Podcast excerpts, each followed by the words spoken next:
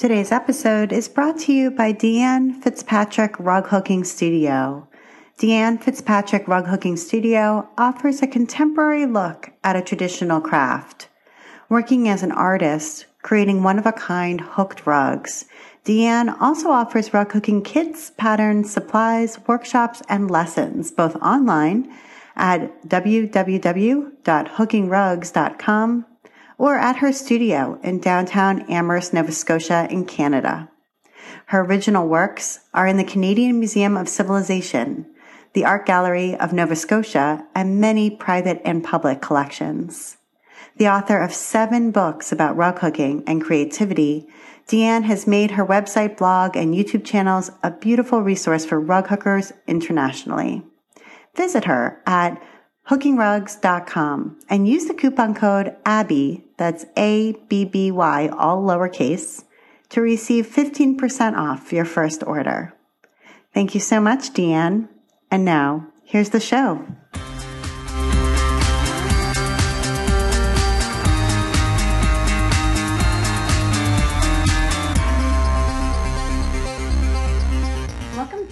Episode 92 of the While She Naps podcast. I'm Abby Glassenberg. Today, we're talking about the sewing and quilting industry with my guest, Pokey Bolton. Pokey Bolton was introduced to art quilting and the related needle arts in 1998. And ever since she took her first stitch, which was a fly, and embroidered her first motif, which was a spider, she's been entangled in this industry and doesn't envision herself getting free. Art quilting and mixed media have quite literally taken over her life, so much so that she left her doctoral program and full-time teaching job to found Quilting Arts magazine, and later with John Bolton, Cloth Paper Scissors magazine, as well as a line of books. After they sold their publishing business to Interweave, Pokey became the editorial director for the quilt and paper division at Interweave and was founding host of Quilting Arts TV on PBS. In January of 2012, she joined Quilts Inc., the parent company of International Quilt Festival and Quilt Market, and the newly founded position of Chief Creative Officer. A little over two years later, she founded Crafting a Life, a media and events company based in Napa Valley, California, offering media and boutique style retreats. In January of 2016, she launched Craft Napa, an annual retreat held in downtown Napa. Craft Napa includes crafting and sewing, collage, quilting workshops, wine education, wine excursions, and an artist market. Pokey Bolton, welcome. Thank you for having me, Abby. Thank you so much for talking with me. I'm really excited to hear your story and to hear some of your reflections on being in this industry for so long. So, um, when I was doing the uh, crazy amount of Google searching that I do when getting ready for a podcast, I mm-hmm. noticed that one of the most popular search terms that comes up for you um, in Google is Pokey Bolton, real name. So, what is your real name and how did you come to be called Pokey? It's a very long name. My full name is Patricia Ann Pocahontas Chatham Bolton. Uh, Pocahontas is my middle name. It is uh, my father's side of the family is from uh, Virginia, and it is uh, believed that we are somehow descendants of Pocahontas. And uh, my great grandmother, her name was Anne Pocahontas, and I'm really named after her. It, has been a name that's been passed down through the generations, and I have always gone by Pokey. Patricia just never really stuck for me. So, if people think it's a it's a crazy story, it just so happens that my father, um, his first name was Dave, and we had another uncle in the family whose name was Crockett. So my father's name was David Crockett Chatham, and so to have a daughter Pocahontas um, people love to get love that story and the fact that my younger brother he's named after my father. So it's pocahontas and davy crockett jr so. Okay that's the best answer to that question. Like i was totally expecting you to say something like well my name is patricia and when i was a kid they thought it was cute to call me pokey. But no that's like no. the much much better answer well, and it gets worse because my dad's doctor um, years ago in Truckee, Tahoe, his name was Dr. Daniel Boone. So uh, Americana, that's me. That's fantastic. So, where did you grow up? I grew up uh, just north of San Francisco um, in Marin County, San Rafael to be specific, home of Dharma Trading Company. Um, but then I spent most, um, probably most part of my life in the Boston area. Um, I went to college at Boston College and ended up staying there for a, at least 23 years. Wow. Um, okay. And were you always an artistic person? I mean, were you a maker as a kid and, you know, always doing I artistic was, things? I was a maker. Uh, I wouldn't say I was always a successful maker. I've just always been drawn to making, um, especially for just kind of working through things. I used to love to color. I used to, um, I was really into horses growing up, and I used to, in a weird way, be like a carpenter. I used to make these horse jumps for my dog. So my whole backyard, I was con- constantly taking old wood and nails and making fake brick um, jumps for my dog to jump over on the leash and a brush box fence and like all kinds of stuff. That's so awesome. I I just loved making things and mm-hmm. you know um, and so, when you decided to go to college, were mm-hmm. you considering being an artist, or did you have other plans? No, my my major, my undergrad major was actually uh, English Lit, and I had a Slavic Studies minor. And I always felt in my heart I would I would love to get in the magazine business. Like that was my dream job. Um, it just so happened that I did land an internship my senior year of college at um, a place in Charlestown called uh, Atlanta. They, they don't exist anymore, I don't believe, but Atlantic Publishing Group, APG. And I was uh, their advertising coordinator. It was a startup B B2B uh, trade publication in the stock uh, broker industry, which I didn't have much love at all for the content. It didn't. It just wasn't. Um, that wasn't a fit for me. But I, I got to learn a little bit about the print world at that point, at that time, and um, but then it, it just being an advertising coordinator wasn't really my first love. And so I quit that job to take a teaching assistant job, making a whopping $12,500 a year um, for a small private school for kids um, that had been placed out of public school systems um, for kids who were uh, had pervasive developmental delay, um, kids on the autism spectrum, that that kind of thing. And it was in JP, sorry, that Jamaica Plain for, for those your listeners. Boston. yeah, people don't Boston. Right. And it was just a oh, it was the, such an interesting time in my life. You know, working a number of jobs and then um, just working with with kids who are nonverbal and um, their families, and uh, it just from then I they said, you know, we'd like to offer you a head teaching position, but you'd have to get into a master's program.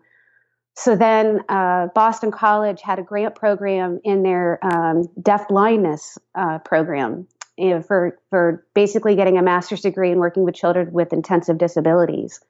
And that's so that became like my real love for I don't know seven eight years.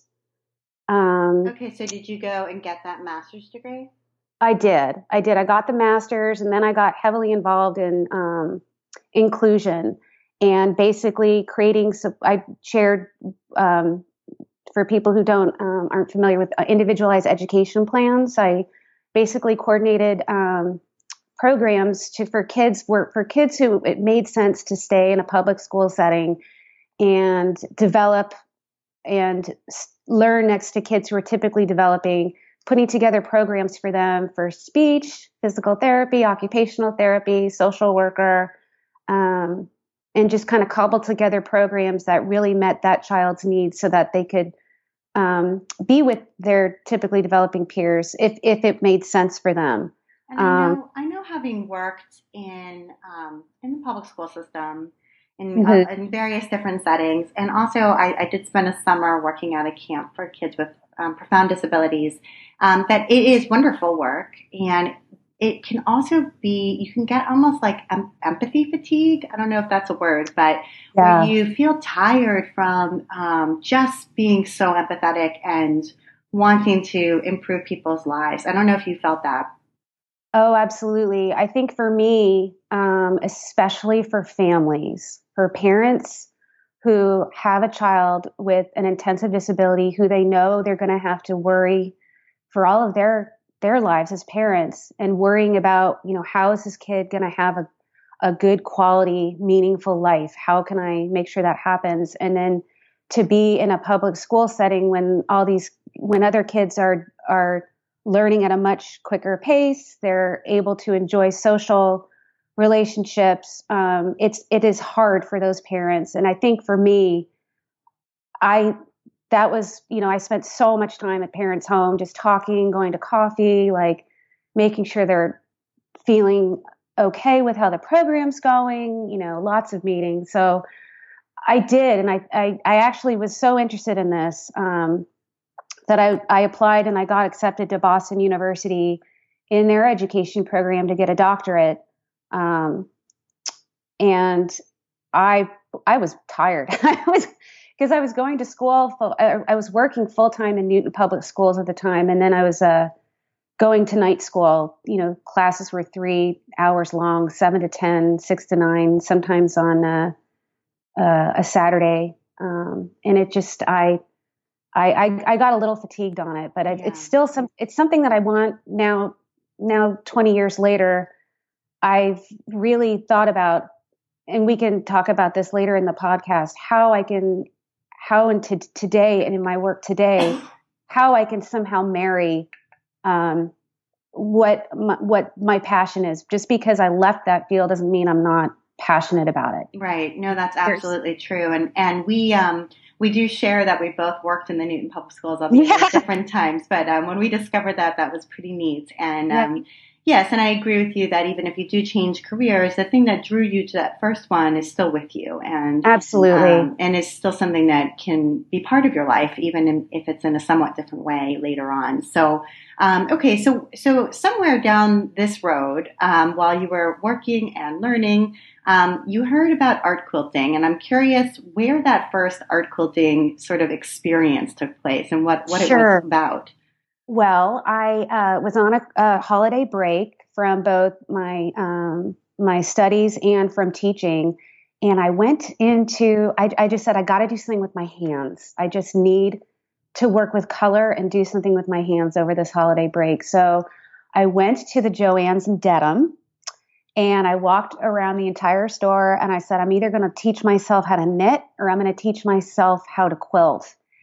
And those bolts of fabric um, that were just sprawling along the long wall in the store just really just grabbed me. So I went and I got a Fons and Porter book on uh, quilting, a big thick book that I still have um, today, the complete guide to quilting, uh, a ruler, a cutting mat, um, some thread, and I just went nuts. I just bought a ton of fabric, and they said, "Well, how much do you want?" I'm like, "Well, I don't know. um, I don't know how much to cut." And I uh, brought it all home and was read that book voraciously, and I turned the dining room in our little house in Newton into a uh, a quilting studio, and um, took my mother's. She gave me some money for Christmas, and bought myself a very basic, basic Singer sewing machine, and I made a quilt. And so it's it's somewhere in storage. It's it's the ugliest thing you've ever seen. I had no sense of color, um, and the piecing's horrid, as is the binding. But um, I loved doing the quilt. I loved the quilting, but I didn't. I wasn't sure traditional quilting was really where it was for me. So then I learned about embellished quilting and the crazy quilting phase. And I found a group um, out of Pepperell. Uh, there was a woman who had a store called the Pepperell Pepper Patch, and she converted a uh, like a, a pharmacy. It was a big, big space downtown, and it was all embellishments, silk ribbon, beads, buttons of all kinds, um, just some really interesting things that you could stitch onto quilts, embroidery threads, decorative threads. It just oh when I would able when I was able to go on a weekend and just drive up to Pepperell and just take a basket and go through that store, it was so much fun.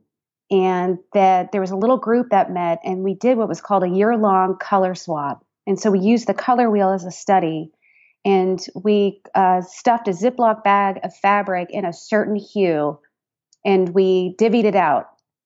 And that was, and it could be a silk dupioni, it could be a velvet, it could be a cotton fabric, it could be a brocade, it could be anything. And so I got very involved. I learned all about the color wheel doing that year long swap with about 12 other people. It was fascinating. And uh, I got really into kind of innovative piecing, crazy quilting. I bought Judith Baker Montano's books. Um, she had published a, at least two at that point with C&T. And um, I read a book that Penny McMorris had written many, many years ago on the history of crazy quilting. And I just went down the rabbit hole.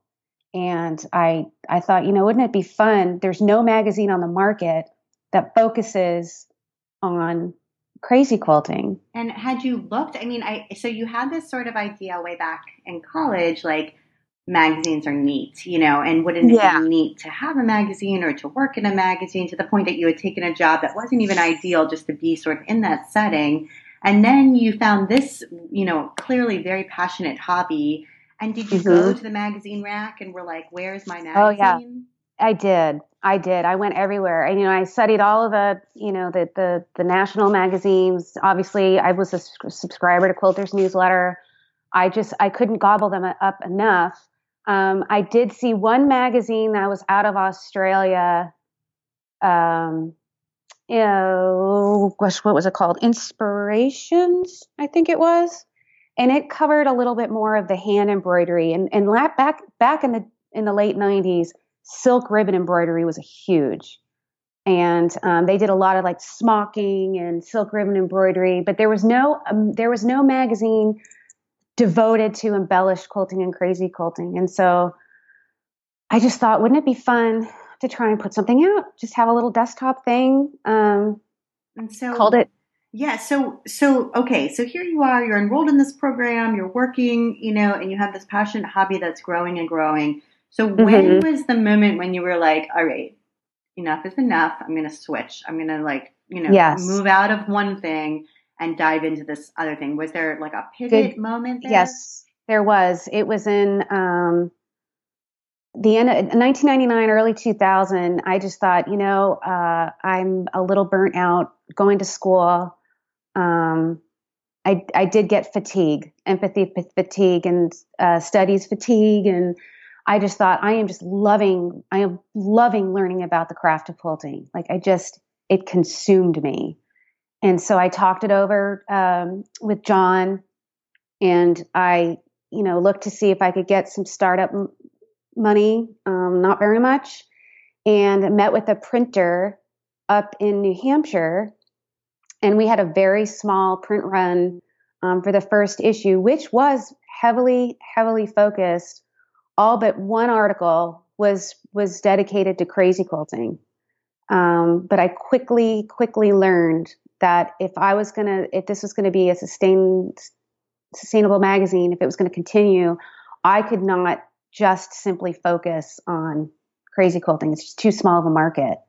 Um, but when it when it first came out, I really only expected it to be a little desktop desktop publishing deal. Um, ship people their magazines in, in mailers, go to the post office every day.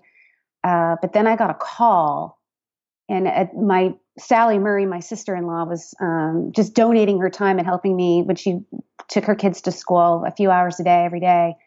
Um, someone called and said, "What are your wholesale terms?" and I put the person on hold. I mean, Sally, what are our wholesale terms? so we were scurrying to try and figure all that out. I mean, it was a very very organic. Um, how are you getting the word out about this? In other words, how did someone even know to call you about that? Were you advertising question. in the back of other magazines? I I did a few things. I went to before the magazine even came out. I went to uh, the International Quilt Festival in Houston, and I had T-shirts made that had a um, I can't even remember the saying on them, but I had, I had T-shirts that I was giving out so I was taking pre-order subscriptions, and if you pre-ordered the magazine, I said, "This is what my plan is. This is my editorial focus." And just on the the basis alone that it was going to be a crazy quilting magazine, um, the embellishments, um, as I said, silk ribbon embroidery was very popular, but so was embellished quilting in the late '90s. And just on that alone, I got pre-orders, and I got um, people were uh, trusting that I was going to deliver on their subscriptions. And I had little pins too that people, things that said, uh, little buttons that said, I don't exaggerate, I embellish. Um, Love it. Another, another one was, give me all your buttons and nobody will get hurt. So, and then I had like another one that said, stitch this. And then it had a little like chevron stitch on it.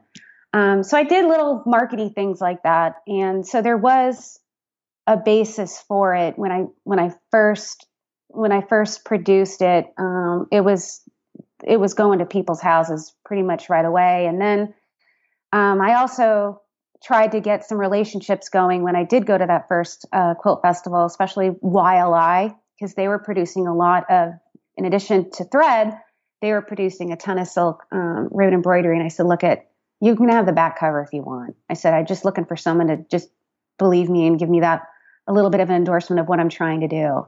And they did.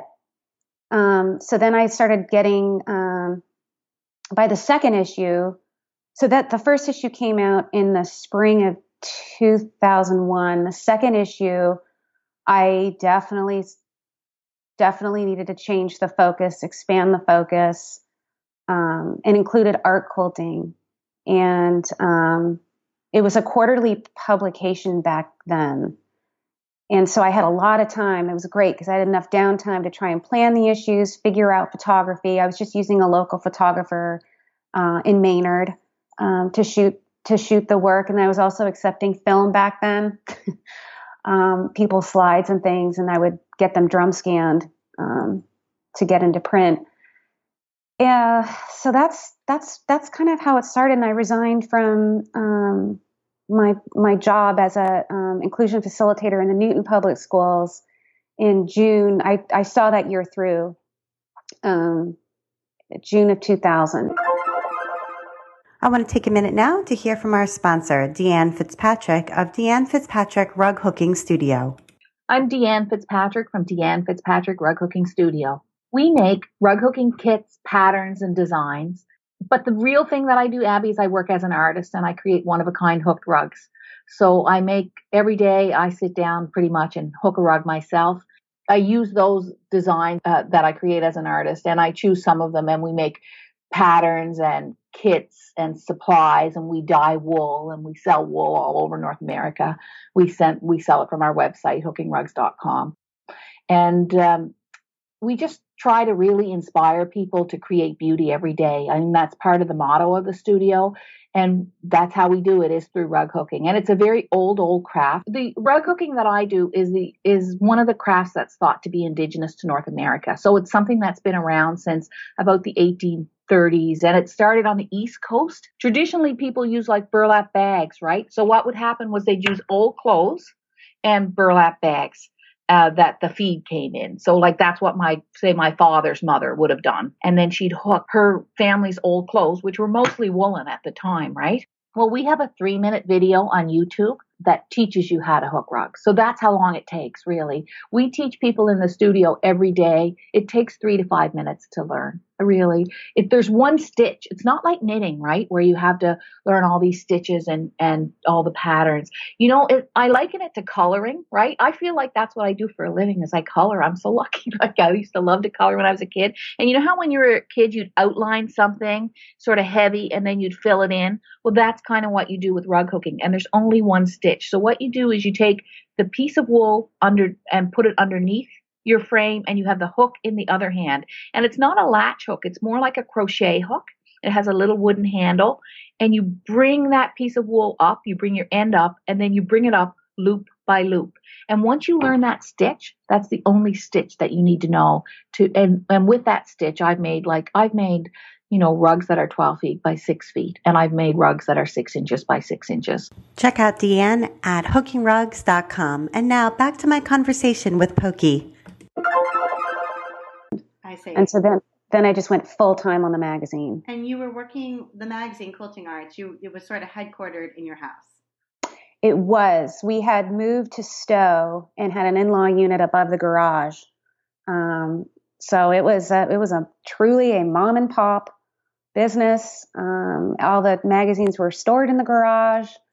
Um, and it, we also did a, a calendar, like a wall calendar too, where we um, so uh, basically, it was a readers contest where they could do a block, and then we had a bunch of people come in and choose which blocks were their favorite, and that became the wall calendar, and all of that was stored in the garage. And it just got to be too much. We had a couple of um, employees coming to the house to, to, to work, and we thought, you know, I think we need to move this.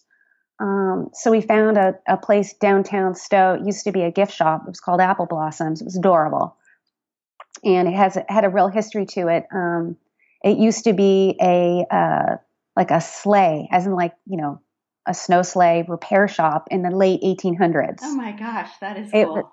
It, it is so cool. And actually, in my room, the the, the my office is where the um, original uh, steel I don't know what you call it, but basically it bends the steel to actually make the sleigh, and where the uh, where the French doors were that led out to the to the road. Um, it actually used to be a ramp where the sleighs would just come in and get fixed and slide right down. oh my gosh, that is the coolest. So that's where your office was, and yeah. um, and was John working a different job, or did he come and join he you? Was. Quickly?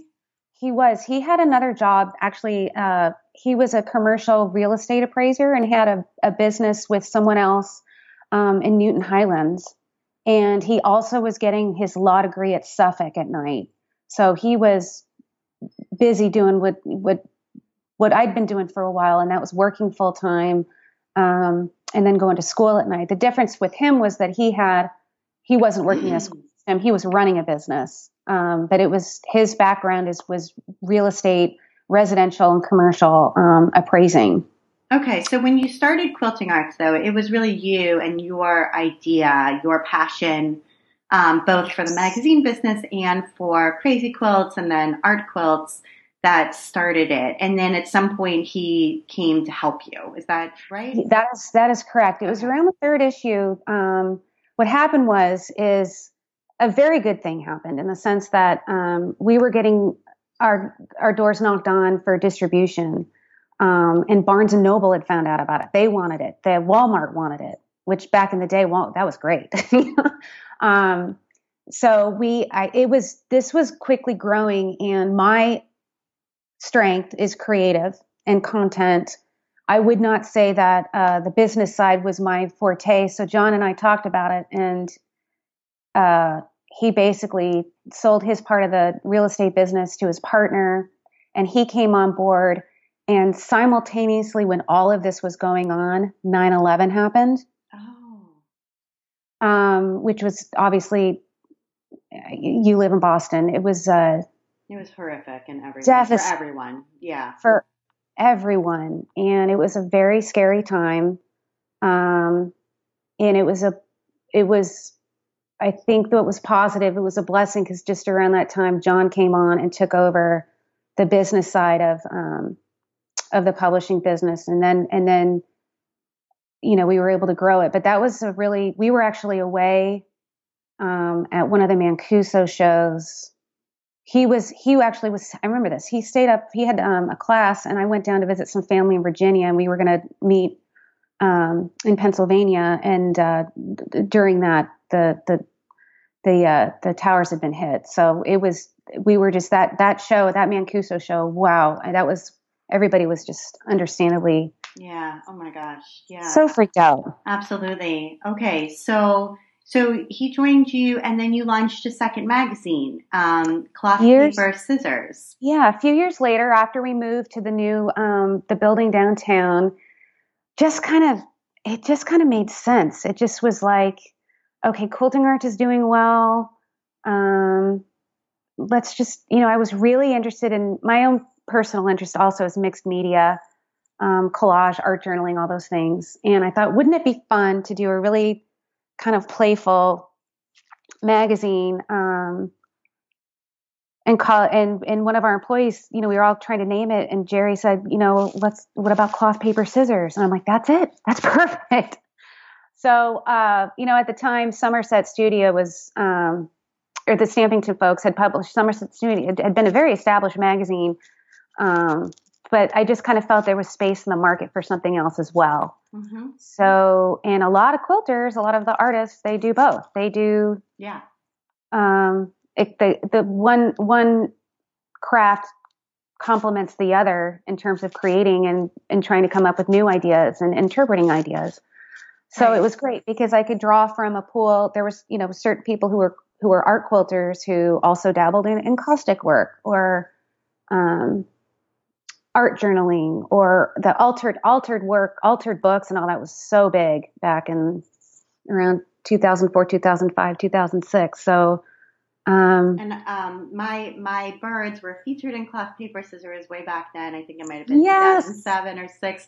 Um, Kate uh, wrote an article about them, and it was wonderful for me. So yeah.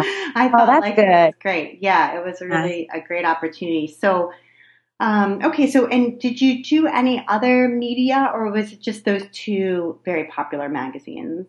We did those magazines, and then uh, we wrote, we published three books. The first was called Free Expressions with a quilter by the name of Robbie Joy Eklow. She used to write our column um, in the back of the magazine called Goddess of uh, Last Minute, and she has just a real sense of humor and a real oh, um, narrative in her quilts. And uh, so I said, Do you want to write a book about your process? And so we worked together and she came out with that book. It did very well. Um, and then we wrote a book uh, with Beryl Taylor. It was a mixed media book because Beryl Taylor, she also has a very strong aesthetic, a very strong um, presence in her mixed media, the, the world of mixed media. And um, so we published that book and it, it, and we, oh, we had the best photographer for that one. It just, everything looked beautiful in it. Um, and then we published a book with Karey Bresenhan. She, um, basically authored and compiled the, um, the journal quilt project, which was very popular, a big draw to, um, for the art quilting crowd at the international quilt festivals and basically it was that the project was um, it was inspired by an online group called the quilt art list. And so people would make a journal page eight and a half by 11 of a quilt one quilt a month and then you would submit all 12 quilts to kind of a year in the life the chronicling of an art quilter in a year's time. Um, and some people did some very interesting things. They would do a very specific design study or a stitch study a color study. Some people just chronicled what was going on with them every month. One that was very poignant was um, somebody's husband who had succumbed to Parkinson's disease and what it was like month to month to month until he'd passed away. And so there was a lot of, um, it was a great community project. It got a lot of people involved. For people who were scared to make a large quilt, this was a perfect size for them, a perfect place to play and to have your quilts if you're if you're even like a, a newbie um, to have your quilts being showcased at the international quilt festival was you know really fun for them yeah so and then we, also we, in this book right yeah so so this book it weighed a ton i think it weighed over four pounds oh wow it was a thick one um, but that was a that was a a good collaboration. And so, what was the imprint? Was this like Quilting Arts as an imprint of these? You know, who was the publisher of these books? Quilting Arts LLC was the publisher. Okay, got it. Okay, so you had two magazines, um, and then you had these three books, and um, and so what came next? Was the the sale to Interweave next, or was the Quilting Arts TV show next? The sale to Interweave was next. They had approached us um, and Linda Ligon, who um, had founded Interweave, had approached us along with um, Aspire Media, who was the, the, the backing, the people who actually bought Interweave, um, to see if we were interested. And I I kind of was like, no, I you know I want to keep doing, I want to keep going where we're going, but um, it was just a time that it made sense for us to consider it. And so we met with them. We did all the fun due diligence. And boy, if I never have to do due diligence again, I will be a very happy person. Will you explain a little bit what that means for people who've never been through a sale of sure. a company? It's it's um, basically so say say you have something, you have a product, and that company sees value in your product. They want to buy your product, and they need to do an estimate for how much they think your product is worth and the eventual return that they're going to get on their money. And so there's this oh, and I can't break this acronym down, the EBITDA, um, earnings before interest, something, taxes, something. Okay. Um, I should I should know this so well, and I just I think I've just blocked it out. But uh, so basically, you need. So they say, okay, well, we want to offer you X amount of money for your business, but we need to go through due diligence.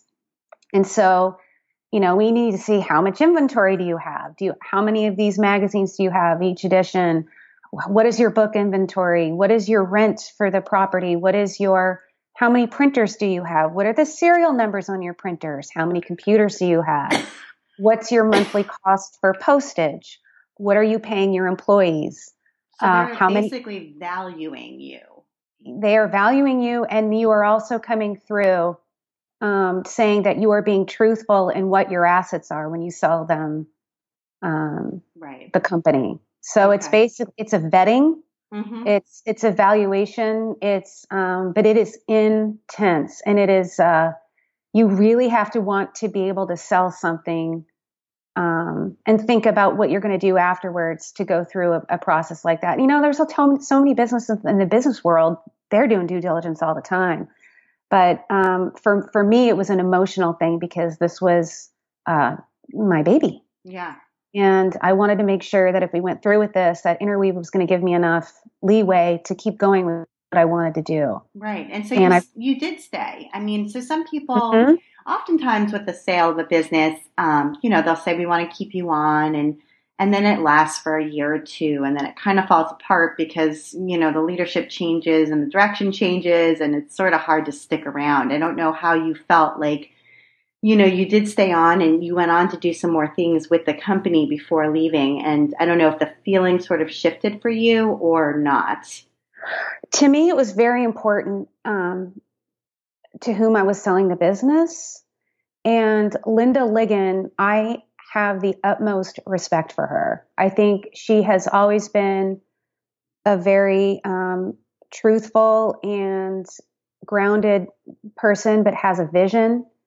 She really and welcomes other people's perspectives. She wants to create. She wants to innovate. And I I remember once I had a lunch with her. I'm like, I just don't know if I want to do this. And I said, I said, and I probably got a little teary at the lunch. And I said something like, "This is my child. This is this is everything. This is the this is years and years of hard work that I've put into this." And she said, "Well, it is." She's like, "It always will be." She's like, "Just think of me as the aunt. Um, and I just, yeah. it was really thoughtful. And so I've always considered her a very um, inspiring mentor um, okay, so so you stayed on, and you went on then to host, be the founding host of Quilting mm-hmm. Arts TV, which was a national um, PBS program, and Correct. you helped to produce more than 150 episodes of that program. And I'm just wondering what that was like for you, sort of what you learned about TV um, mm-hmm. in doing that, because it doesn't sound to me like you came from a TV or even from a performance background. No. So no, I'm assuming you learned some things in the process. I did. I had, well, I went to hosting school for a day. For a um, day. Great. yeah. um, and you know, I for for me, it wasn't it wasn't such an unnatural progression or or a shift because I was still uh, playing like for a host of a magazine. You're an editor. You're trying to help someone work shine. You're trying to to to help them convey their message, help them impart their techniques that they're trying to teach to people. So for me, from a content standpoint, it wasn't it wasn't so different. When it comes to the cameras being turned on and the makeup and you got to watch your clothing and all that kind of stuff, that was certainly an education. Um, but to me, it was so fun to do because there's nothing like having inviting a guest to be on, um, you know, talking them through the segment. Let's hit this, let's hit this, let's hit this. We may, have to make sure we include these quilts. But when they walk onto the set, we've got everything sequentially laid out, and they're nervous as heck. Understandably, I've been a guest on a, a few other shows, and I know I know what it's like. But for them to get through that segment and you know, I would say it's a wrap. You did great and they're like, "What? It's over?" we're done. I'm like, yeah, you did a great job. She's like, oh my god, that was so much fun. Can we do that again? you know, it's like so it was always such a positive um, experience for me because everybody walked away excited and happy and they would go you know let everybody know that they're going to be on a certain episode when it's going to air and um, it that that was a lot of fun for me and i'm wondering i mean uh, this is jumping ahead just a little bit and we are going to keep going back to that and sure. go in sequential order but i just wondered out of curiosity whether you considered sort of continuing on after that was over by doing something as like a YouTube series because by then, you know, YouTube or maybe a little ways after, YouTube was really picking up steam and is a way right. to do TV and I think about Quilty and things like that. And I just wondered exactly. whether if you enjoyed doing it, if you ever, if that, the thought ever crossed your mind, hey, I could keep doing this and just produce it myself, or if that was sort of like, mm, yes. not really. Well, yes, yes, and no, because a couple things happened. Number one is um, I had switched. It, it, was it was, I guess it was around 2011. I I uh, resigned from Quilting Arts, and I um, accepted a position at Quilts Inc. Um, based in Houston to, for the for the chief creative officer position. And I was at that time balancing out still hosting TV, but I think my with my commitment to Quilts Inc., um, I hadn't at that time really thought about um, media in that sense of of of continually doing a YouTube show or um, or doing something that you were producing yourself because right. you know obviously quilting arts was something you were producing yourself, um, but then it had been become part of this much larger company. And then Quilts Inc. is a much larger company that you were joining. Um, so I just was curious whether you thought, Actually, oh, I do it myself. Yeah, well, and that's something I'm thinking about now, to be honest. But uh, actually, what happened was Interweave. It was produced by Kathleen Stull. I was I I helped I got all the content together and the guests, but uh, at the time, Interweave was it. Let's see, what it was Knitting Daily. Knitting Daily was on. Um, Beads, Baubles, and Jewels, which I believe is still on, and Quilting Arts. So um, and then a, I think a couple other shows here and there. So, but yeah, I think where I was at the time, I wasn't, I wasn't thinking about it. But I, you know, now that I have my own business again, I'm thinking about a lot of things. So. Right. Yeah, yeah, that's just interesting to think through, like um, the sort of whether you're on your own or whether you're part of a, a larger company and how people's careers yeah. kind of go in and out of those um, yeah. those environments. So okay, so you were at Quilts Inc. You were there. Mm-hmm. They they kind of it sounds like kind of came up with this um, position of chief creative yes. officer, and you were there for a few years. Um, and do you want to say anything about the time that you were there? Sure. Um, I certainly learned quite a lot. I had some event experience in the past because we had done these uh, retreats that were uh, called Create that were around the country. And uh, obviously, I'd known about, I'd been going to uh, Quilt Market and Quilt Festival since, I don't know, 99. Um, so it was, it's, it was exciting to be on the other side of, of, of the job to, to help see what it takes to run a show of that size um, and to to to be one room away from all of those quilts um, and to see the quilts come in. I mean, I thought it was great to see 10, 15, 20 quilts for each issue of Quilting Arts, but to see that many quilts come in at once and um, to be a part of it and to really understand what it takes to put on a show of that um, grandeur was um, a, it was a wonderful learning experience um, for me. Uh, a different different set of circumstances than um, you know what what I'd come from. I think for me, I had a perspective of running my own company, which I I'm so grateful that I did for as long as I did. Then being a part of a much bigger company, which was Interweave, with multiple offices around the country, where it was um, more and more so very important to meet certain numbers, for lack of a better um, term, you know, obviously when you're when you're backed by private equity, you've got to hit certain marks um, to get for basically those investors to get their return on the investment. So that was such an education to me. But then also to work at another company that wasn't necessarily as big um, personnel wise, but what they put out um, in terms of the the quilt shows was was a learning experience. Right, absolutely. And so, um, so then when you left uh, Inc., you moved to Napa, California, and I wondered yes. why you chose Napa. I mean, Napa is obviously very beautiful; it's wine country, and well, I think I, I think it was kind of time for me to go back home. Um, Napa's not far at all from where I grew up. Uh, I just love the the aesthetic here, the feeling here, the lifestyle here. And I thought for people in this industry, for people who enjoy quilting, the demographic of sewists, of um, people in the mixed media worlds, I thought, what a better way to maybe share this with them and figure out a way where um, we can have meaningful, um, concentrated retreats in, in, in, a very in a very inspiring setting. Okay, so um, the idea was to have retreats. In other words, you yes. knew when you left Quilts Inc. that the next chapter was going to be about events, but was and was going to be about quilts and mixed media, but was not going to be, you know, sort of exactly what you'd done in the past, but instead it was going to be in person retreats. And I'm wondering, I mean, for me, as we are more and more online and right. the industry really becomes much more saturated online, I feel like I'm seeing a resurgence, and it could just be from my perspective of um, of in-person meetups and the meaning behind those, where people want to go spend a weekend or go to conferences, go to QuiltCon, whatever it might be, right. and meet one another and have an experience together around their passion of making quilts. And so I wondered whether you were seeing that or what was the impetus around creating a retreat? Pretty much everything you just said. I mean, I think with the online education, it's it's it's it's a great way for somebody to learn something, but it's not a great way to build community. It not it's not necessarily a great way to build community.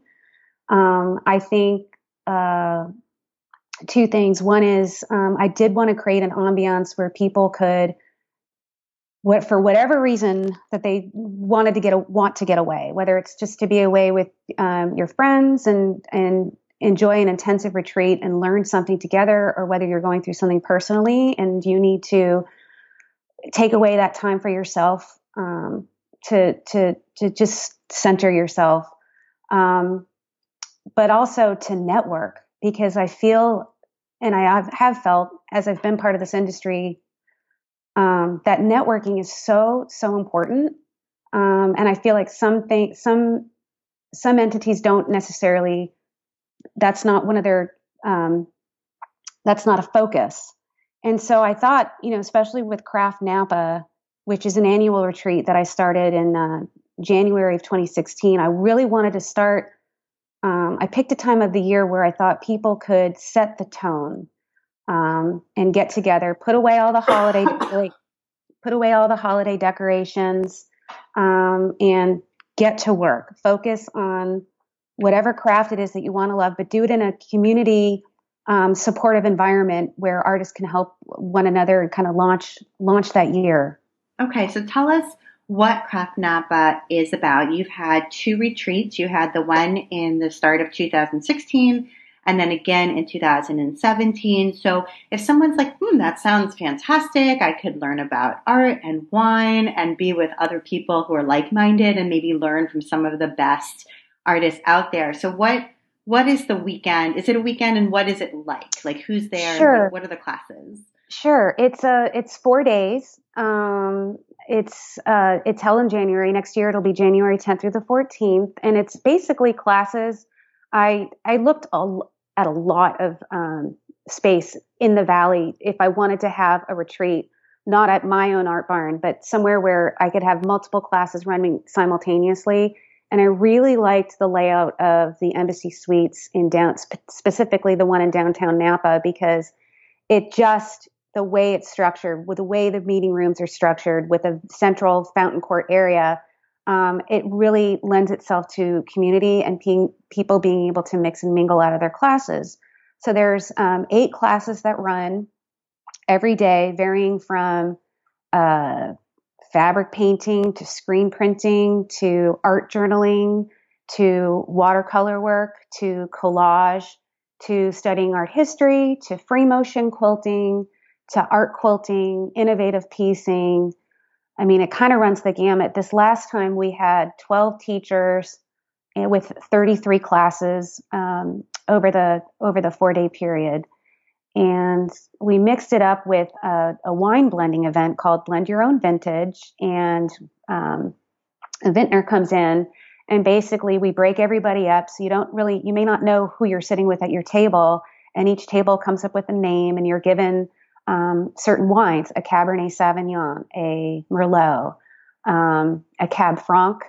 And um, basically you're given beakers and you learn how to blend wine and you come up with a with a blend that you think tastes the best and then there's a blind tasting with judges there's a judge from each table and they pick the winning vintage and then that gets bottled with the label craft napa you know 2016 2017 2018 and um, the next morning a bottle is available to everybody from the the winning blend. That is but so cool. It is really fun. I mean, it's just it's a fun time for bonding. And, and in the past couple of years, I've had it on the last night, and I've learned I need to have that on the first night. If not, everybody, it's it's a little pricey. It's ninety dollars, but um, uh, that's that's wine country number one. It's just things are just expensive here, but it's a it's a really fun fun team building um, exercise, and uh, you get to learn learn how, what you know a little bit about wine.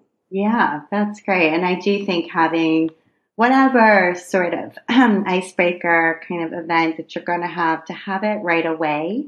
Um, mm-hmm. is a really good idea. We've been talking, exactly. It's something I've been talking about with people um, at QuiltCon and elsewhere, um, just to have that right away. So you have a sort of structured way to get to know the people around you. Yes. and then you've also, so you've got this art barn, which I want to yes. um, talk a little bit about your art barn because I've been following on Facebook as it's been, um, you know, getting toward completion and then was completed. Mm-hmm. So tell us a little bit about that. And I also think what's neat about it is that it's not only a place for um, the classes or events that you're, you know, teaching at or organizing necessarily, but you're going to be having a guest. Um, Denise Schmidt will be teaching in the yes. art barn at a different event. So, so explain a little bit how that will work.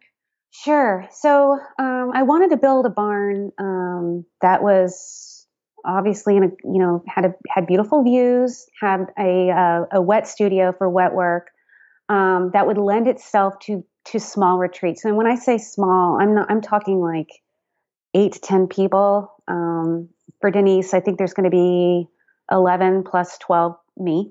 I can't wait. I'm, I'm definitely going to be a student.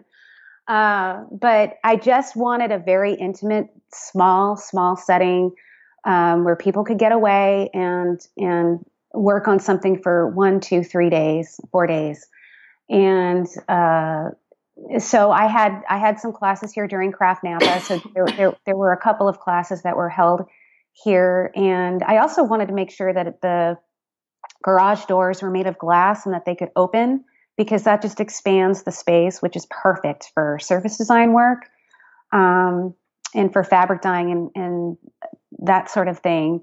I've used the the barn is where my office is. It's it's it's where my working studio is. It's also where we photographed um, the book, our first book, Playful Fabric Printing, which but it's should also, say is, is you're also publishing again, and that yes. is the book that you um, recently put out, and it's under the Crafting a Life um, imprint. LLC. Yes, LLC that is imprint. correct. Okay. So, uh, but then you know, QuiltCon reached out to me, the the M- MQG folks, um, and I have enjoyed. Uh, working with Heather Grant in the past, and she she said, you know, what if we what if we collaborated and did something like this? And I thought, you know, as long as you know, if we keep it small, um, you know, and and get some great talent here, I, I'd love to. I'd love to explore it. I mean, I think that's that's what's been so fun for me is running my own business again. Is I, you know, just play and see what see what sticks, see what's going to take. If you know, just you can be nimble enough to try things out. Yeah, one of the things I was just going to say is about being nimble. So there's no bureaucracy. Um, no. And there's no nobody saying you have to meet the numbers for the private equity partners. Um, you can you can say yes, that sounds like an interesting collaboration to try, or you know, no, I don't think I want to go in that direction. But in the end, you get to make that decision, which is both risky and a little scary, but also it very is. freeing.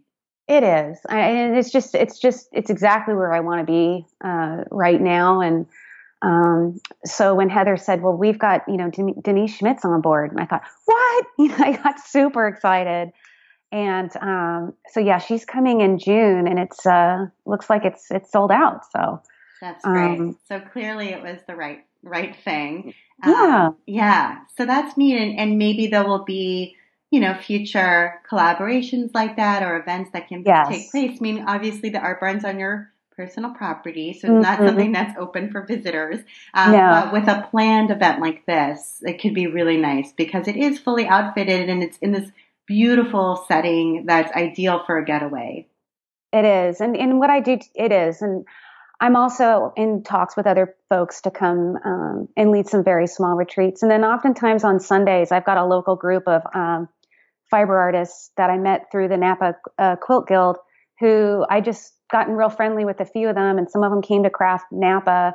And you know, I'll just email them and say, "Hey guys, do you want to come over this afternoon? I'm kind of playing with a new technique." And so they came over. I don't know, two three weeks ago, and you know, it was great because they're a lot of them are in the wine business, so they'll come over with a nice bottle of wine. Right. I'll get I'll get the cheese and crackers out, and you know, we just really enjoy a Sunday afternoon um, together quilting. That's great. And so I just want to return for a second to this book um, Playful sure. Fabric Printing. I'm wondering how that came about, that you were able to publish a book and whether you um, have plans to work with other authors to yes. publish books in the future. Yes. Well, uh, I was very honored to work with um, Melanie Testa and Carol Soderlund. They are masters in what they do. Um, Melanie is a graduate from FIT and just has a really strong um, artistic sense um, design sense, and as does Carol. And Carol is such a color expert. I mean, she no one can mix color like Carol can for dyes. And when they um, they did have a manuscript, it was something that they were in the works with another publisher. It didn't um, come to fruition with them. And so when I found that out, I'm like, hey, do you want to talk about this? And so I about a year after that, they said, "Yeah, we can talk to you about it." And time went by, and I built my art barn and this and that. But I thought, why not try it? I said, I know, you know, this publishing, as you well know, Abby, and I'm sure a lot of your listeners do, um, is is not an book publishing is not an easy business. It's it's a risk.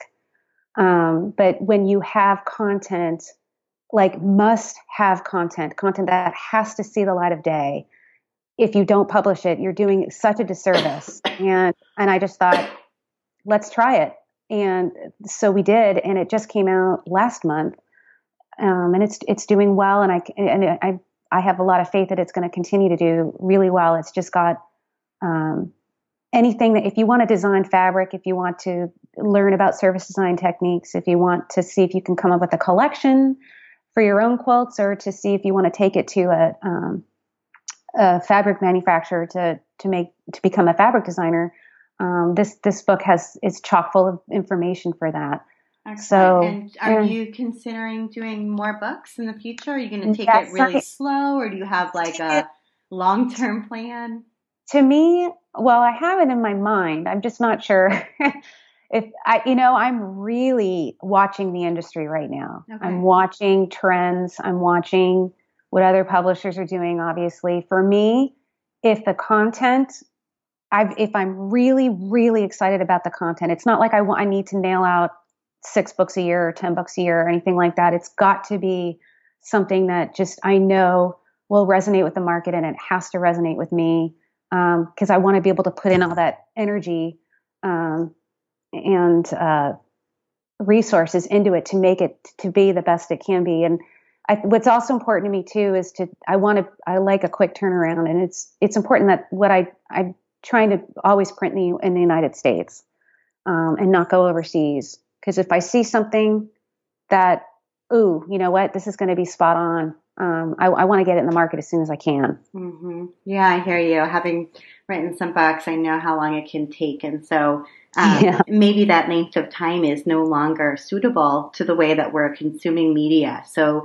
being mm-hmm. able to print domestically, if that can, sh- you know, shave off some of those months, um, yep. it may very well be worth whatever extra money it might cost um, to do. So, um, so that's great. And I want to make sure we get to some of your recommendations because you have some great sure. things to recommend. Um, so the first thing that you wanted to recommend was print paste for thickening dyes. I have no yes. idea what this is, so explain. Okay. Okay, so people will oftentimes work with fabric paint. Uh, the thing about fabric paint is it doesn't necessarily penetrate the fibers; it sits on top of the fabric. Um, however, if you want to work with dyes, which just have oh, they're just so luscious, um, and, but you want to treat dyes like paint. So, for instance, if you want to stamp with it, if you want to pull it through a screen, a thermofax screen, if you want to stencil with it, that dye is just too runny. You've got to thicken it with a with a print paste, a thickener. And Procion, um, excuse me, Prochemical and Dye already has all of the ingredients mixed together to what's called a print paste, and it looks like like a gran. It's granular, so it looks like salt or a little darker, a little yellower than that. But you mix it with water and it thickens and becomes like a, a real thick syrup. So then you can just take your dye powders and and then just uh, treat it as you would um, fabric painting. But you can get layers, you can get depth, you can. There's just it just the world your world just opens up. So one of the things I always make sure I'm stocked on in my own wet studio is print paste. Um, Okay, that's super. So turn, turn dye into paint. I love it. Now I totally get it. Um, and then you wanted to recommend Gelli plates for mono printing, and I'm thinking that I've before made um, gelatin, uh, like uh-huh. super concentrated gelatin that you make in like a pie yeah. plate, and then exactly. you can print with it. And I'm assuming this is a commercial product that's like that. Yes, what's fun about the jelly plates, the actual gelatin plates, is that oftentimes once you start using them a lot, they fissure and crack, and so you can get some pretty organic monoprints um, using that. However, uh, several years ago, they came out with a Gelli plate, which is basically oh, I don't even know what kind of rubbery polyurethane, something, whatever substance it is, but it acts just like uh, a gelatin plate would in that you can create monoprints with it and just rinse it off and reuse it and never have to worry about making a batch of uh, of and gelatin. and it doesn't from, have that weird smell. That I don't know. No. When you make oh, a, the gelatin, you're like, hmm, this smells a little. Strange. Yeah, and and I've learned this the hard way. It can mold in your refrigerator. So mm, yeah, yeah. I, I, had fun doing it though. It was really yeah. cool. I it's did it so with my artist group, and it was yeah, it was cool. We we had a really yeah. good night doing it. That's um, awesome. That's cool. And then the last thing was um, a special foot and guide for your Bernina. It's a 97D oh, yes. quarter inch foot.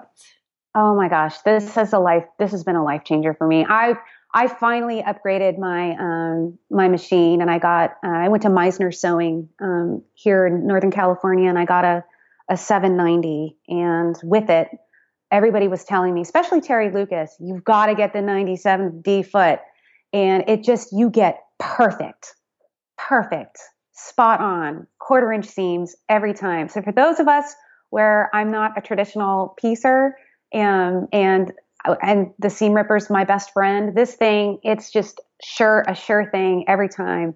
Um, and so I just I love it. And I just had some kids over last week and they I'm trying to get them to get quilting and I thought, you know, I need something with as little frustration as possible. I said, so let's throw on that 97D so they can um, see what it's like to to piece and feel accomplished. So nice. That sounds great. Yeah, I'm I'm far from being the perfect quarter inch seam girl. So that is hard for me to believe. well, yeah, I'm gonna upgrade to Bernina at some point. My sewing machine is kind of slumming it in comparison. So. well, yeah, oh yeah, that's cool. Um, well, Pokey, thank you so much for taking the time to be on the While She Naps podcast. I really enjoyed talking thank with you. Thank you so much. Really yeah. appreciate it, Abby. This was great. And you've been listening to the While She Naps podcast. I'm Abby Glassenberg. Visit my blog, whileshenaps.com, where you can sign up for my email newsletter to get the best in sewing, blogging, and small business delivered right to your inbox each week. Today's episode was brought to you by Deanne Fitzpatrick Rug Hooking Studio. Deanne Fitzpatrick Rug Hooking Studio offers a contemporary look at a traditional craft Working as an artist creating one of a kind hooked rugs, Deanne also offers rug hooking kits, patterns, supplies, workshops, and lessons, both online at www.hookingrugs.com and at her studio in downtown Amherst, Nova Scotia, in Canada. Her original works are in the Canadian Museum of Civilization, the Art Gallery of Nova Scotia, and many private and public collections. The author of seven books about rug hooking and creativity, Deanne has made her website, blog, and YouTube channels a beautiful resource for rug hookers internationally. Visit her at hookingrugs.com and use that coupon code ABBY, A-B-B-Y, all lowercase, to receive 15% off your first order. Thanks, Deanne. And if you enjoy the show, tell a friend about it. Thank you so much, and I'll see you next time.